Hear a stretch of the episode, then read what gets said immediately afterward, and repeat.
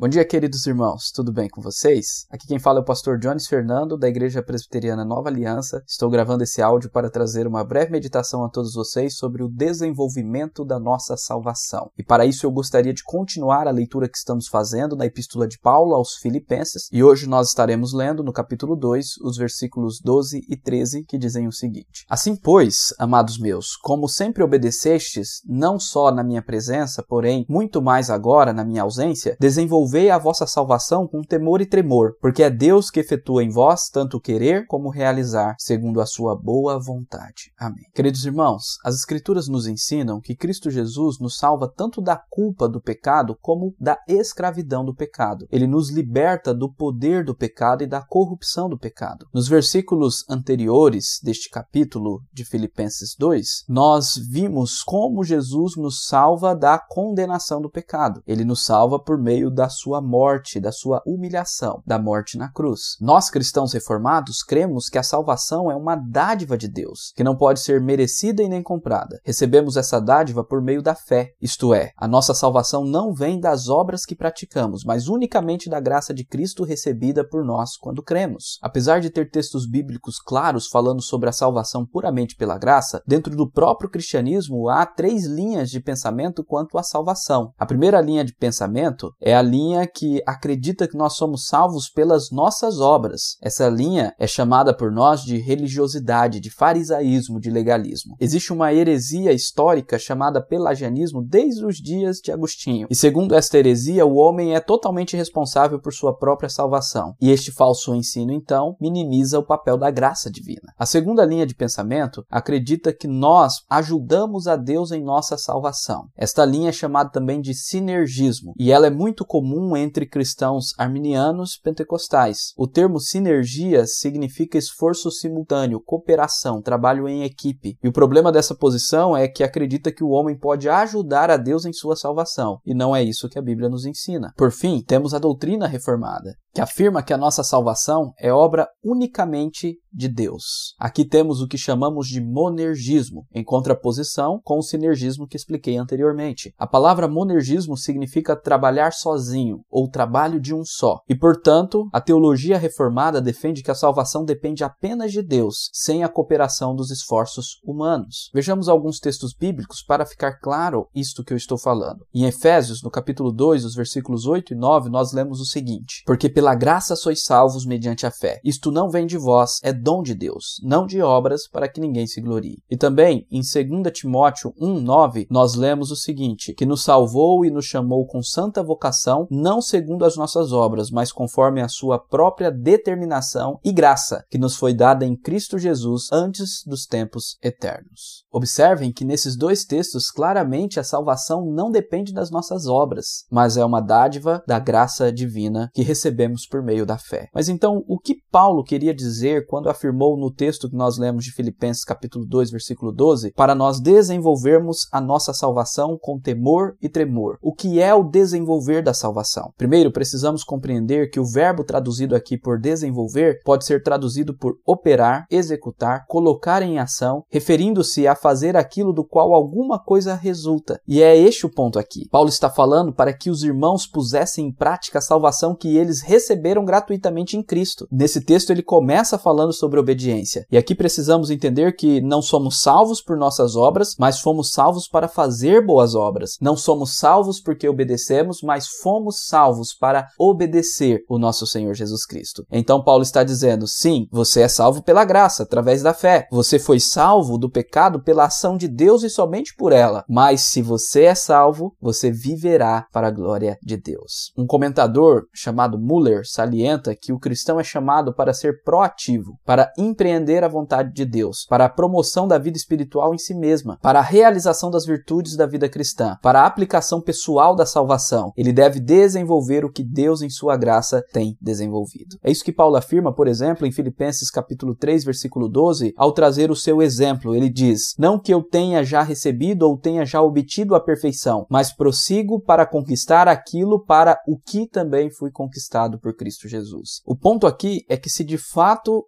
fui fui salvo e conquistado por Cristo, buscarei desenvolver a salvação que ele me deu, isto é, progredir naquilo que ele conquistou para mim na cruz. E quero dar ênfase aqui no progresso da fé, porque todo verdadeiro cristão progredirá, pois fomos salvos para sermos transformados à semelhança de Cristo. Deixamos o versículo 13 para o final, porque ele deixa claro tudo isso que eu estou explicando. Neste versículo, vemos quem realmente é o autor de nossa salvação e de quem vem o poder para o desenvolvimento de nossa salvação. O texto diz: Porque é Deus quem efetua em vós tanto querer como realizar, segundo a sua boa vontade. Esta é a beleza do Evangelho da Graça. Somente Deus, por seu amor, efetua a nossa salvação. Ele é um Deus que trabalha por nós. Ele efetua em nós tanto querer como realizar segundo a sua boa vontade. Quando fazemos o bem, quando obedecemos e praticamos boas obras, quando agimos de forma moralmente correta, não fazemos porque o ser humano é bom, porque existe alguma bondade intrínseca a nós. Não, mas fazemos porque Deus operou em nós através do seu Espírito Santo, porque ele derramou a sua graça sobre nós, e isto conforme a sua vontade soberana. E por isso toda a honra e toda a glória é somente a ele. Como aplicar isto a nós? Há uma história que nos ajuda a aplicar. Existe uma história da Segunda Guerra Mundial de um jovem que desertou do exército britânico e se escondeu no porão da casa de sua mãe. Por mais de 20 anos, a sua mãe o alimentava e ele ficou ali escondido no porão. Mas após este período, sua mãe veio a falecer e ele teve que sair do porão senão morreria de fome. Então ele resolveu se entregar. Foi até a delegacia e disse que ele havia sido um desertor no período da guerra. E lá na delegacia ele descobriu que já há algum tempo todos os desertores haviam recebido o perdão, haviam recebido a anistia. Pois é, ele era salvo, havia recebido perdão, mas não desfrutava de sua salvação. Este é o ponto aqui. Muitos cristãos já foram libertos do pecado por Cristo, mas continuam em suas cadeias, com as correntes do pecado em seus pés. Portanto, meu querido irmão, se você é verdadeiro cristão e recebeu a salvação pela graça mediante a fé, em nome de Jesus, viva e desfrute da sua liberdade em Cristo, desenvolva a sua salvação. Como? Seguindo a Jesus, se relacionando com Ele, obedecendo com temor e tremor. Eu quero finalizar com uma frase de um teólogo e filósofo cristão chamado Plantinga Jr., que diz o seguinte: O objetivo de nossa vida não é nos tornarmos mais espertos, mais ricos ou mesmo mais felizes, ou buscar deliberadamente a autorrealização. O objetivo é descobrir o propósito de Deus para nós e fazê-lo nosso próprio. É aprender a amar a Deus sobre todas as coisas e ao próximo como a nós mesmos. É buscar em primeiro lugar o reino de Deus e o crescimento da rede do shalom, da paz ao redor do mundo. Que Deus abençoe o seu dia e que você possa desenvolver a salvação que recebeste gratuitamente em Cristo Jesus.